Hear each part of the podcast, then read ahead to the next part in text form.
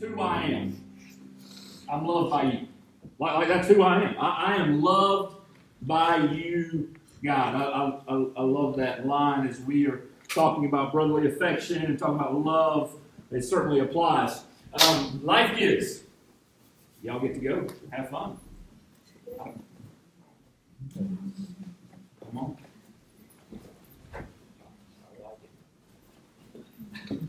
Dude, we're about to talk about brotherly affection, and that was not.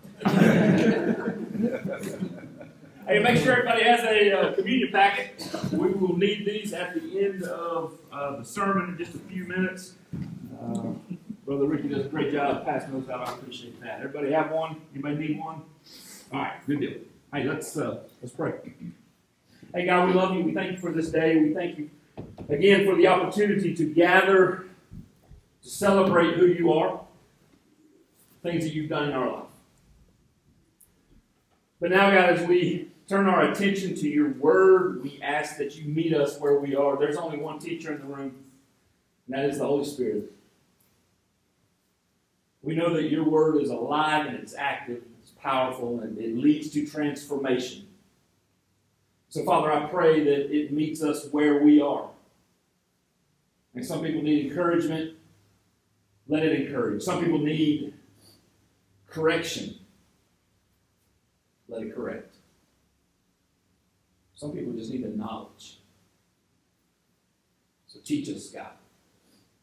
We love you. We pray these things in your son's name. Amen. Well, this was uh, for sure the most unique Thanksgiving I, uh, that I can remember uh, for the Sykeses. Um, we've now lived in Alabama for 17 years, and this was only our second Thanksgiving in Alabama. Uh, like every other year, uh, for 20, how long have we been married? 25, 26 years?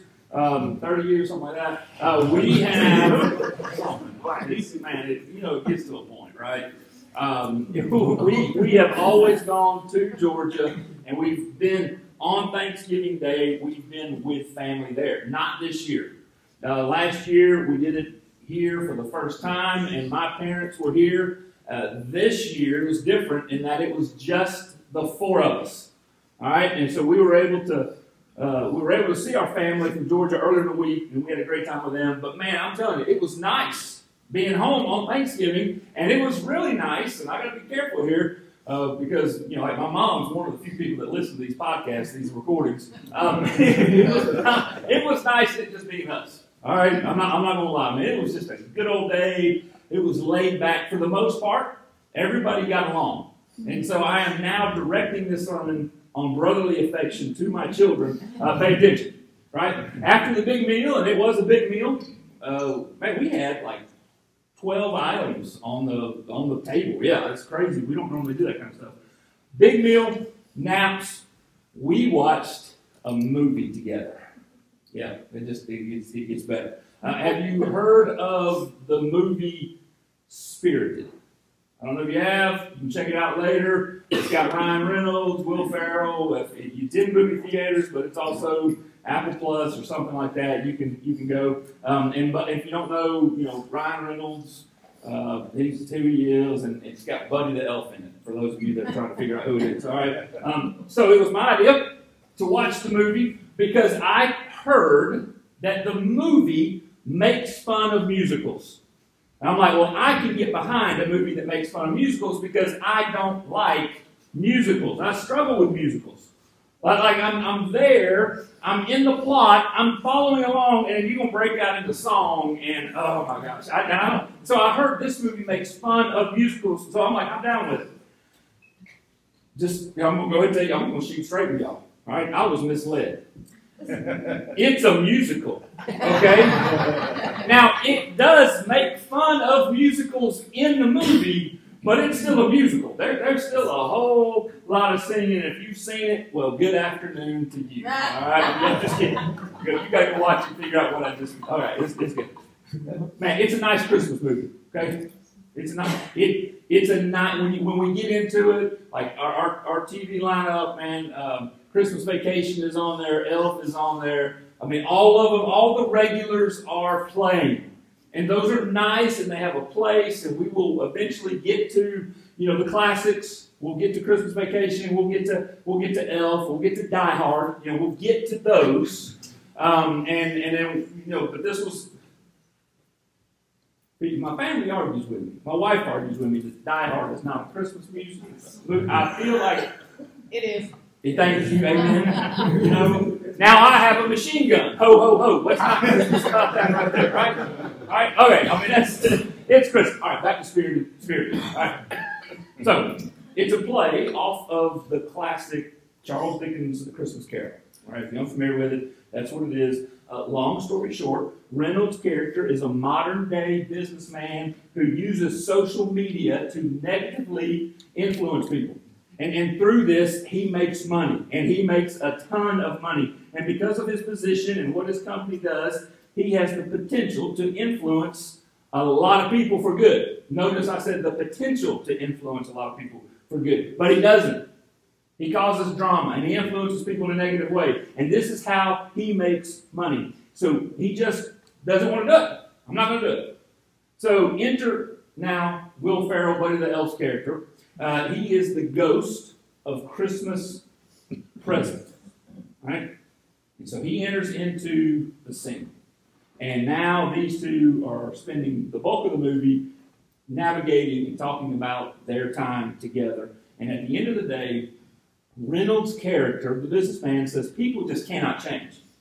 He's like, like you're here trying to change me. People cannot change. And so there's this moment where Ferrell is about to give up on Reynolds.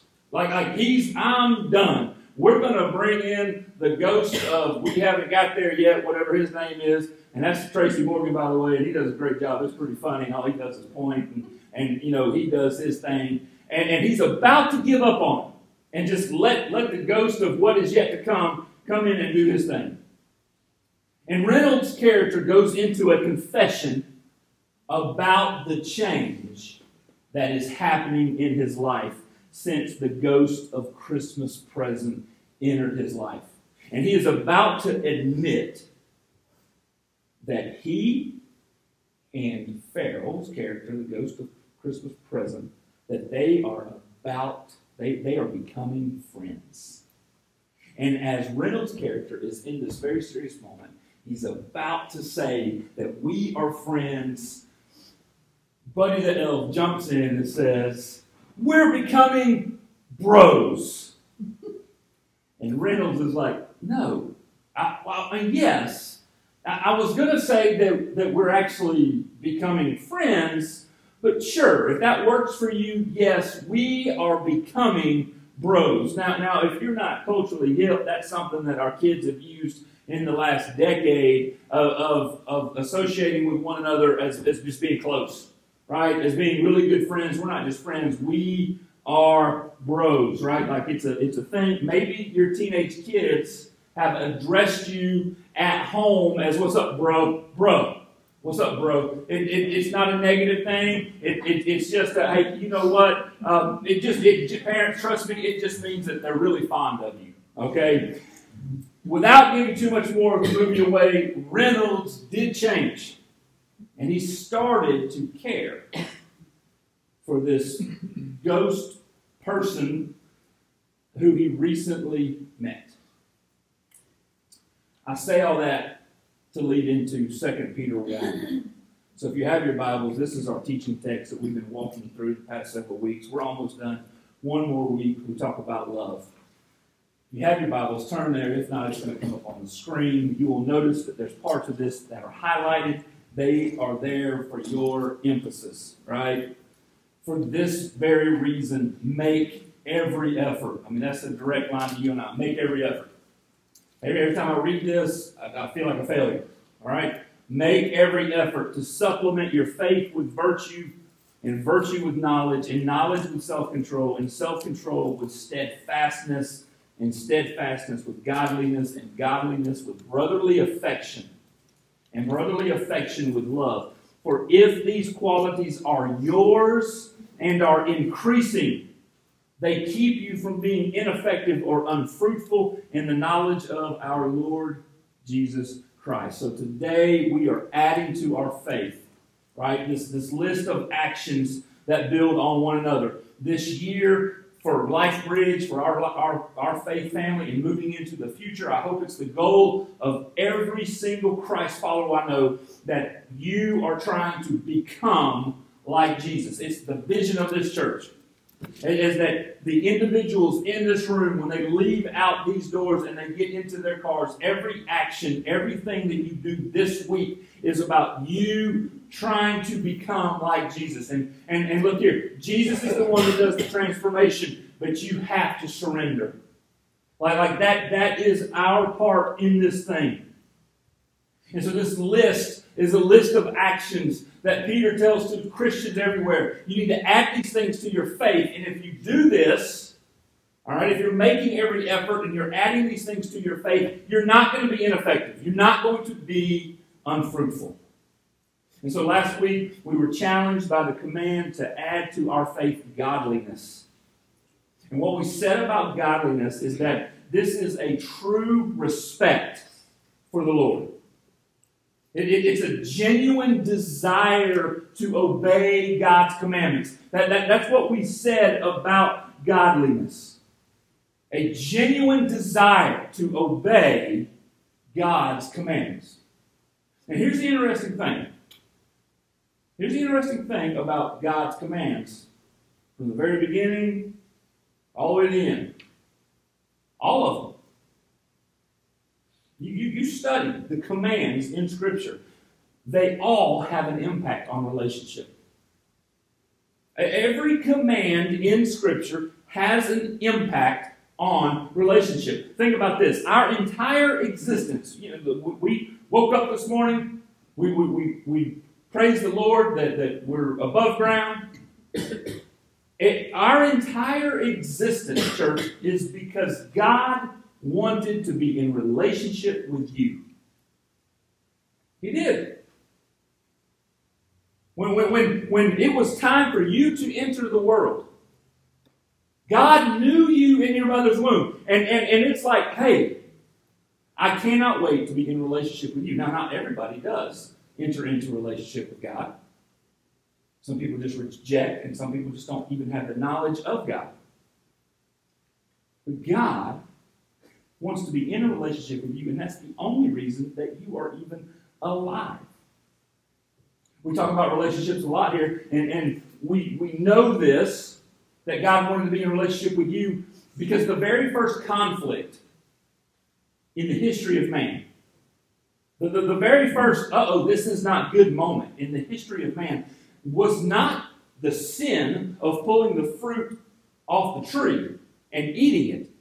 That, that's not the first conflict. The, the first conflict comes before that when God created Adam and he's got him there. He breathed life into Adam. What you think about this?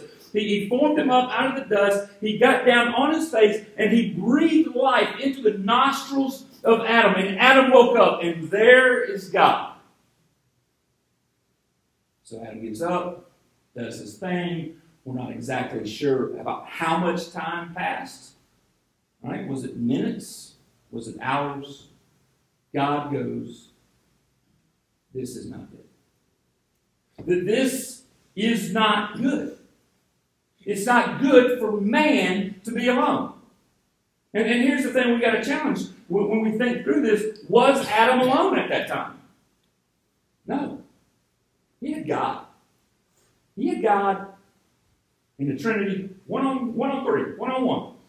Like it was just them. And so God paraded all the animals around, and Adam got to name all the animals, and he got to he got to and, and, and there was not there was not a suitable helper at all. Anyway,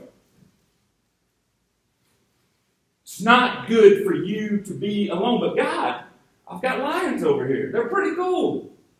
Man, the rhino, man, I, have got dominion over the rhino right now because it's not a fallen state. I get to pet the rhino, right? Like, like it's me and you, and it's all of this stuff, God. It's and God's like, no, there's not a suitable helper here for you.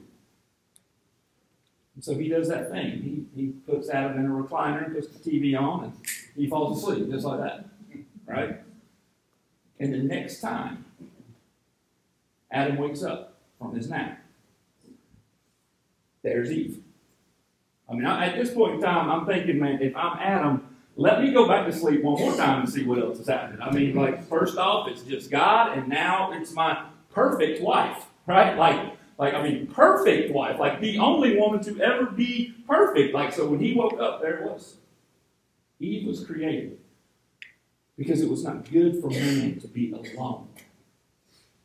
Relationship, church, is everything to God.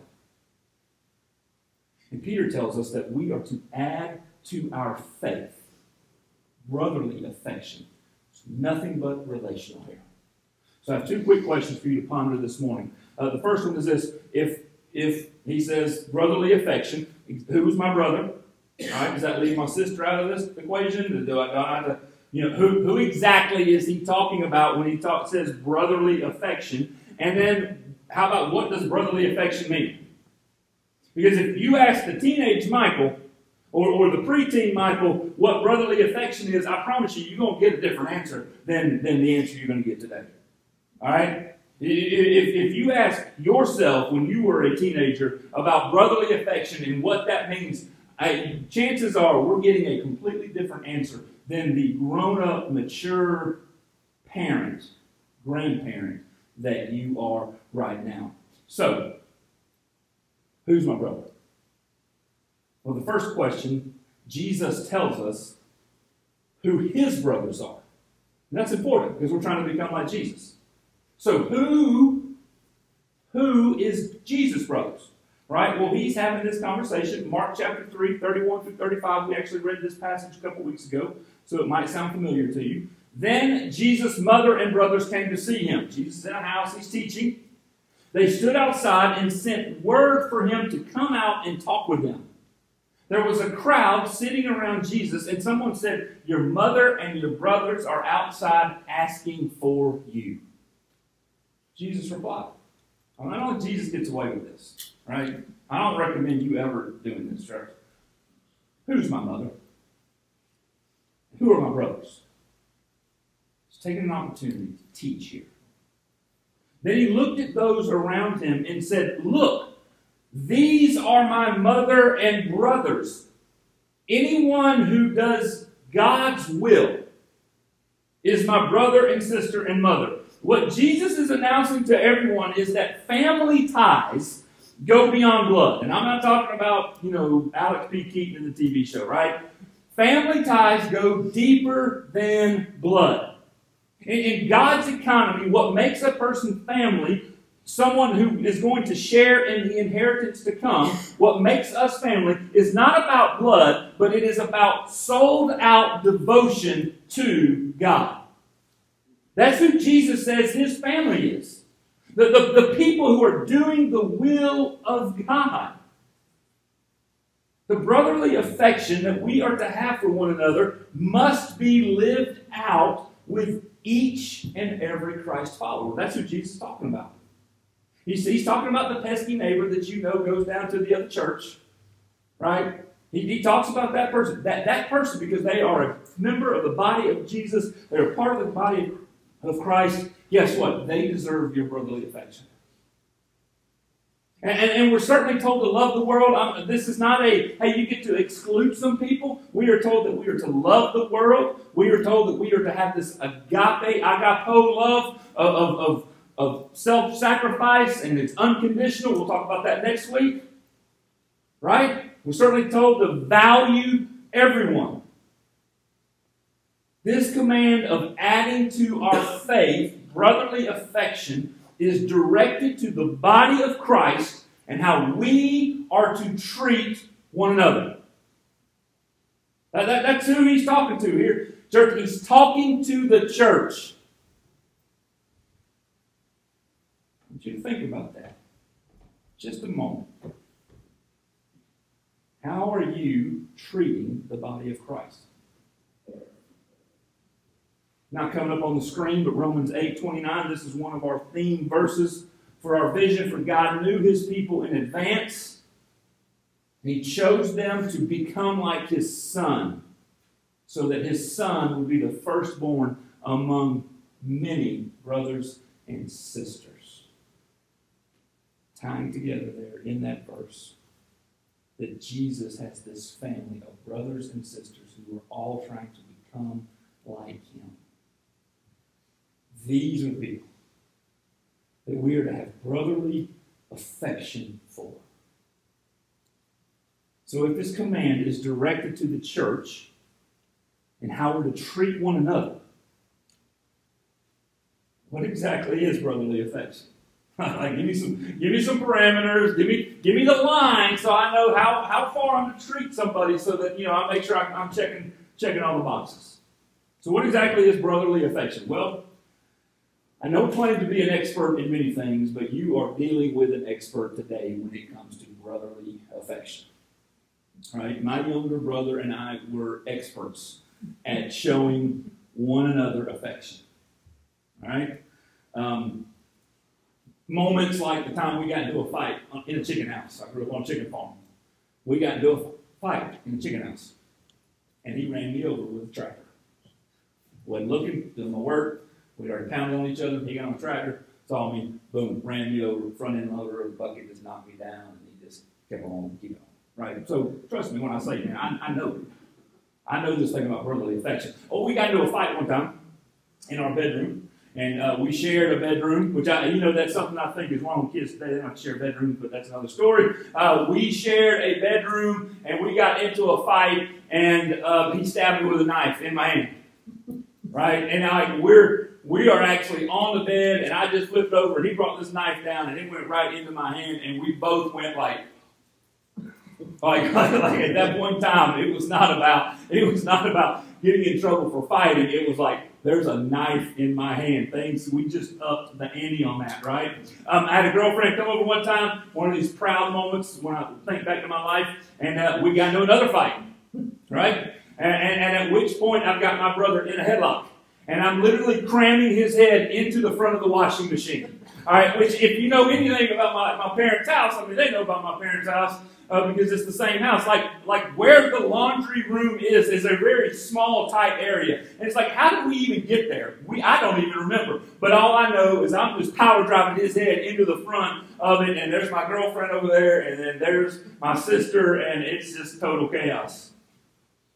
Right? And then there was the time that uh, we were racing. We were with my Nana at, at, her, at her work, and we were racing down the hallway professional place of employment, you know, no, nothing but professionalism here. Uh, two kids racing up and down the hallway, and he cheated. And so, guess what we did on the next one? So, the, the hallway had kind of a T, right? And so, it had this little jut off right here. And so, the next time we raced, man, we're booking, and I'm just shoving, right? Thinking I'm going to shove him into the hallway and he might hit the wall. Well, he did hit the wall, but he hit the corner chair rail and, and, it was this point right here that hit him right here in the eye. We then spent the rest of the afternoon at the doctor and hospital getting x rays and making sure that everything was okay. So when I say I'm an expert on brotherly affection, you've come to the right place. Romans chapter 12 is going to be actually what guides us through this, okay? Romans chapter 12, verses 9 through 10. And we're going to come back in our response time and, and read more. There's a lot about relationships in Romans chapter 12. Pay attention to what Paul writes to the church. Verse 9 Let love be genuine. Abhor what is evil, hate what is evil, hold fast to what is good. And then he says this love one another with brotherly affection, outdo one another in showing honor. Now, if you been part of the church very long, you know that our American English word love has many different uses, right? And, and, and it's, it's used and said differently in the Greek language. We say love for anything and everything, right? Oh, I just love turkey. Oh, I just love you know college football. Oh, I love like we, like we we use that single word love for everything, right? And and so in the Greek language, love has different words. So they would say, you know, like eros, right? That, that's a that's a romantic love for another person. That's that's the feelings that you have for your for your spouse. So if you're having a conversation about your spouse, you would use that word eros, not just love. would be eros. And then there's, some Greek words that I, am going to butcher, so I'm not going to try. Uh, but there's one that, that is philostagora. Philostagora. It, it's, it's a love that we have for objects in our life. Like in just a little while, my family will go get some $1.50 tacos at the Mexican place. And then we're going to go to my absolute favorite place on a Sunday afternoon. And that's my chair. I love my recliner. Right? So I wouldn't, I would say philostagora, it, it's, I love this meal. I love this object. I love my truck. I love DeWalt power tools. Right? Especially the 60 volt stuff. I love my bed. These, there's, this, there's a specific word for these objects. And then there's the common Philadelphia. It's, it's, it's not pronounced like that in the Greek, but that's just how we say it.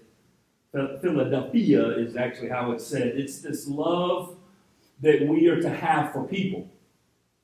It, it, it's not necessarily this unconditional, this, this I will lay down my life for you love, but it, it's, it's this, this deep affection that happens through um, through a deep bond and, and becoming very familiar with. Right? John Piper says it's an affection for someone that comes with long familiarity and deep bonds. This, this is what we are to have for one another. It's the, it's the bond that you witness within families that are strong. I, I, I get to be part of, this comes with the job, families who go through crisis moments. They, go through the extreme illnesses, they go through the cancers, they go through the loss of life. I, I, I, I get to have this opportunity to, to be part of families who are going through this moment, and, you see the strong families, they rally around one another. And, and, you see the, the in the, the death moments and the, the loss of life moments, you see the, the crying and, and sometimes the tears are just different. There's, there's a, a deepness that comes from this, this bond of, of, of what we've experienced over time. Brotherly affection is this bond that we're to have for one another within the walls of this church. That's what Peter's telling you and I this morning. And there's a mindset in the American church it's been said in my household, I promise you. All right, so I'm guilty of this. That there's a mindset in the American church that I know I have to love you, but I don't have to like you. Not according to Peter. Sorry. This cannot be the sentiment within the church. We must strive to get along. Not in a, I'll tolerate you when I see you on Sunday morning for a short period of time, but, but we must strive to get along in a genuine affection for one another.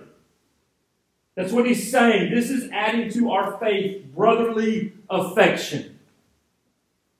I'm not to just tolerate you when I see you, but, but I'm supposed to strive to really care about you. And it needs to be genuine. And I know what some of y'all are thinking right now. Y'all are like, man, you're the hardest one in the room to do this. Michael, well, consider me a gift from God to help you grow in your faith, right? Right? I am here to help you learn how to love difficult people. so how do we do this? Right? Like, I mean, we, we love sermons where there's going to be like this three points of let me go do this, this, and this, and I'll achieve this. All right, like, we, like how do I gain self control? Well, there's three steps that we can give you, or how do I gain knowledge? There's things that we can say to you. How do we actually instill within the believer this genuine desire to care for one another? Well, I think the next sentence in verse 10 gives us the answer. Because I look for the list, I'm a list guy. Man, give me the three steps to add brotherly affection to my life. And you know what? It's not there.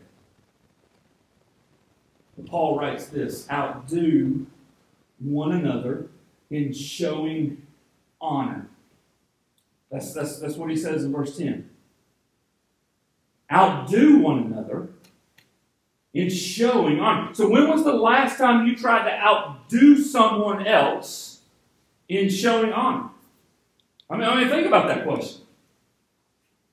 I mean, that, that's, that's the command to you. But hey, you're to live your life in such a way where, where, where you have this, this genuine desire, this brotherly affection that's in your life. And then he says that you are to outdo one another in showing honor. When was the last time you, you woke up with a goal of, man, today's the day that I'm going to outdo everybody that I come in contact with, and I'm going to out honor all of them? The Greek phrase here, and I think it's the NLT that actually says it, better than the ESV. He says we're to take delight in showing honor to others. Now, I'm going to take delight in that, which means I'm looking forward to my nap this afternoon. Right? We're, we're, to, we're to take delight in showing honor to others.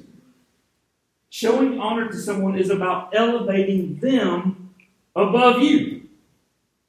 So instead of nagging about the person at lunch, instead of nagging about how long the minister was, find the positives in someone and dwell on those things.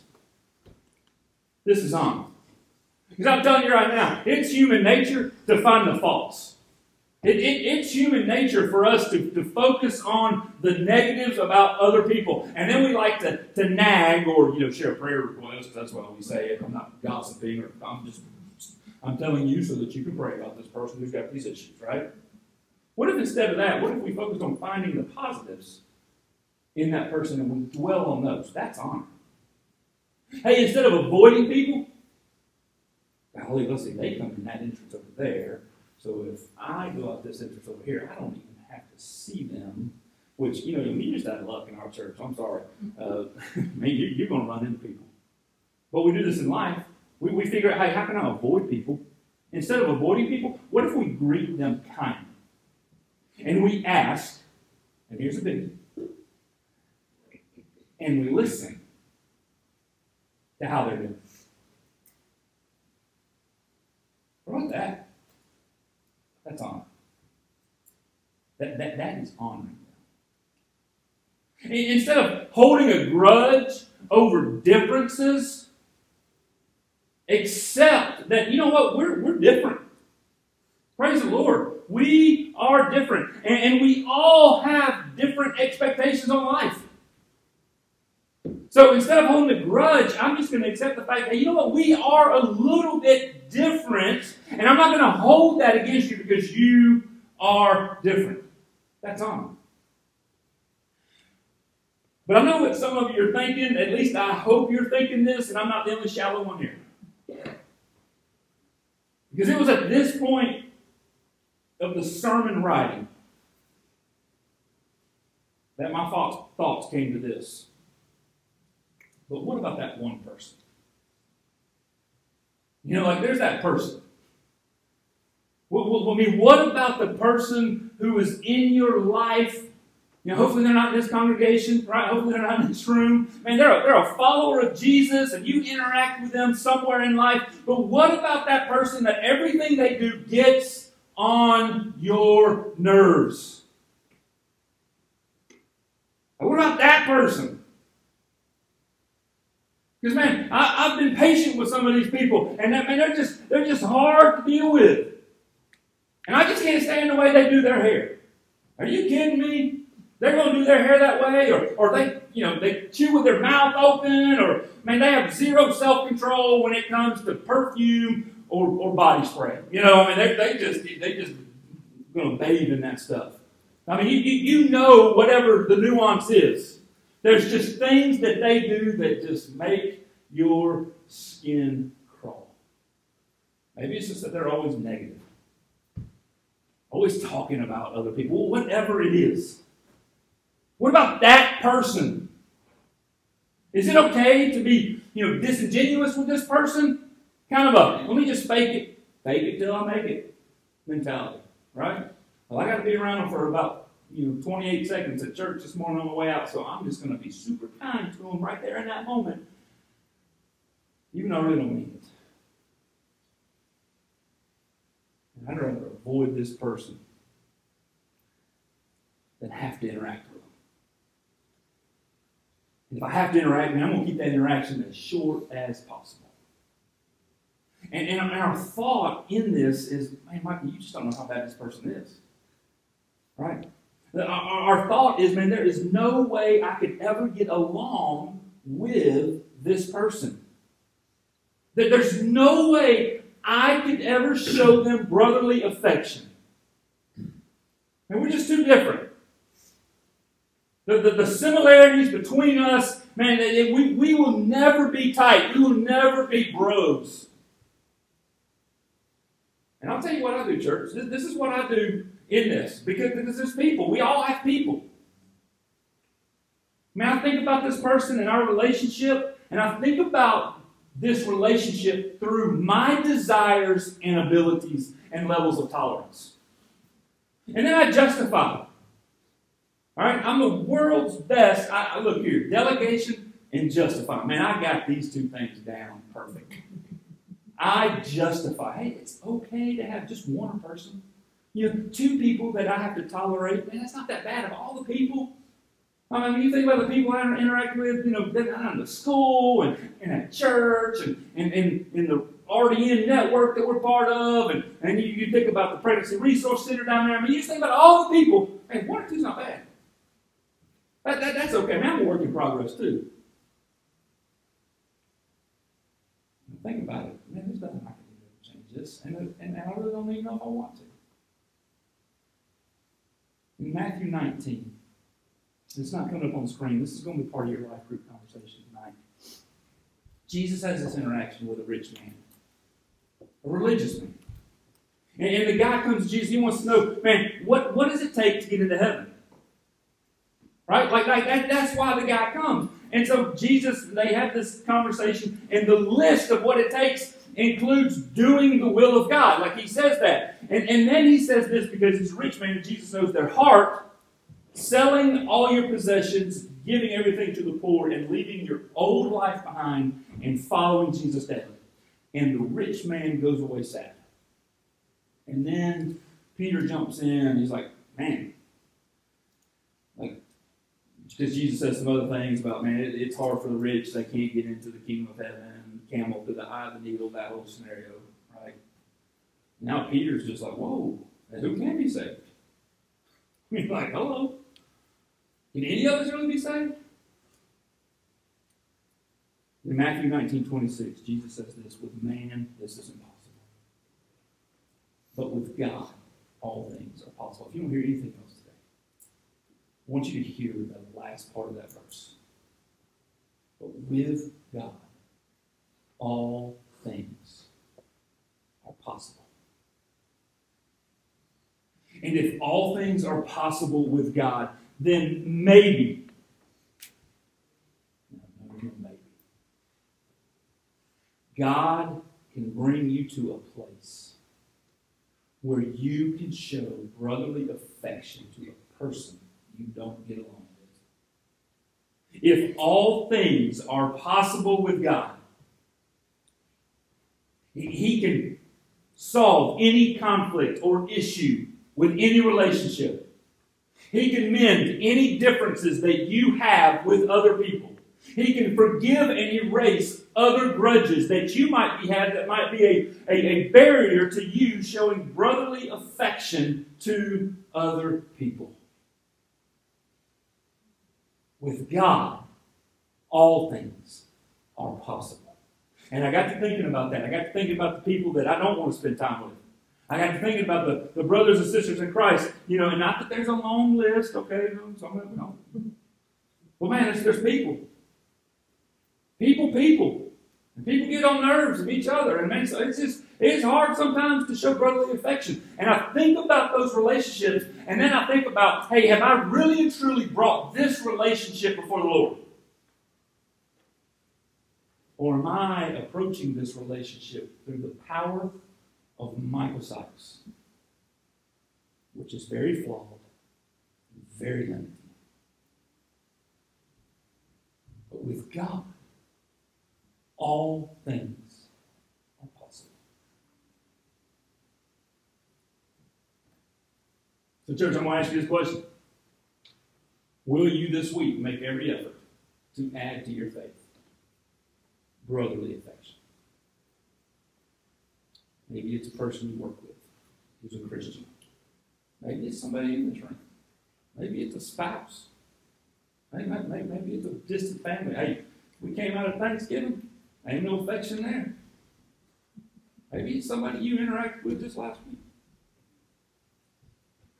Will you make every effort to add to your faith brotherly affection? Because here's the thing with God, all things are possible. So, how do we respond to that?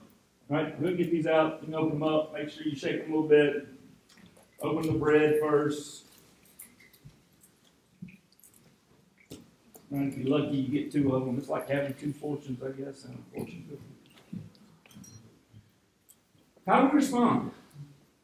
And, and I, I, I think I was thinking about this uh, this morning. I, I like that we close each sermon with focusing on the sacrifice that Jesus made for each of us. Right? Like, I mean, we just heard from God and His Word and what He's instructing us to, and how we're, He's instructing us and how we're to live, how we're to treat one another within the church. And then we get to this point of, man, we turn our eyes directly onto Jesus. And we focus on the sacrifice, but He made that sacrifice. Right? Like it's His sacrifice. This is what allows you and I to be considered heirs with Jesus. It, it, it's what allows us to be brothers and sisters. It's His sacrifice is what allows you and I to have the opportunity to show brotherly affection to one another. And so Jesus never asked us to do anything that He Himself already do. But He does also ask us to do things that He did. And He laid down His life for you and I. He's asking you to make a sacrifice too. And, and as we as we ponder this, I want, I want you to think about the rest of Romans. It's not going to come up on the screen, but just listen to what Paul says in this entire chapter. I'm going to read excerpts from it, right? Romans chapter 12, verses 1. And so, dear brothers and sisters, I plead with you to give your bodies to God because of all He has done for you. All He's done for you. let them be a living and holy sacrifice, the kind he will find acceptable, because this is truly the way to worship him. Don't copy the behavior and the customs of this world, but let God transform you into a new person by changing the way you think. Then you will learn to know God's will for you, which is good and pleasing and perfect. Because of the privilege and authority God has given me, I give each of you this warning. Don't think you're better than you really are. Be honest in your evaluation of yourselves. Measuring yourselves by the faith that God has given us. Just as our bodies have many parts and each part has a special function, so it is with Christ's body. We are many parts of one body and we all belong to each other. That's because of his sacrifice. And, and then speaking of relationships, he goes on to say, Bless those who persecute you. You got those people in your life? Maybe it's this person that you're dealing with. Don't curse them. Pray that God will bless them. Be happy with those who are happy and weep with those who weep. Live in harmony with each other. Don't be too proud to enjoy the company of ordinary people. Don't think you know it all. Never pay back evil with more evil. Do things in such a way that everyone can see that you are honorable. Do all that you can to live in peace with everyone. This entire chapter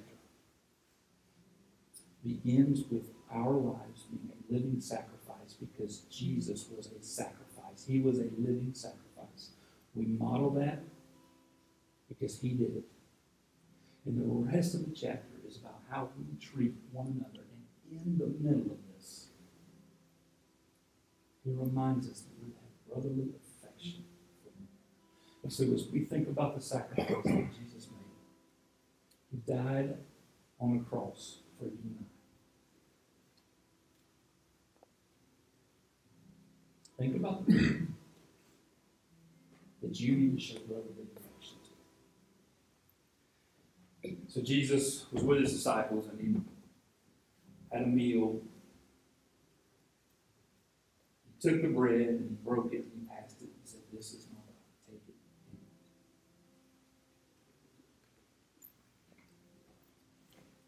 And he poured some wine. He said, This wine represents my blood. It was spilled to wash away your sins. God, thank you for your love. Thank you for your word. Father, I pray that in my own life, there's people that, that need brotherly affection from me. There's people that I'm missing out on, God. It's not easy, it's uncomfortable. But I know that if I'm going to be fruitful, if I'm going to be effective, then I need to add this to my faith in an increasing measure. It's not just a one time deal, God. I know that. So help me, Lord. Help me to treat other people as you treat me. We love you. We pray these things in your Son's holy name. Amen.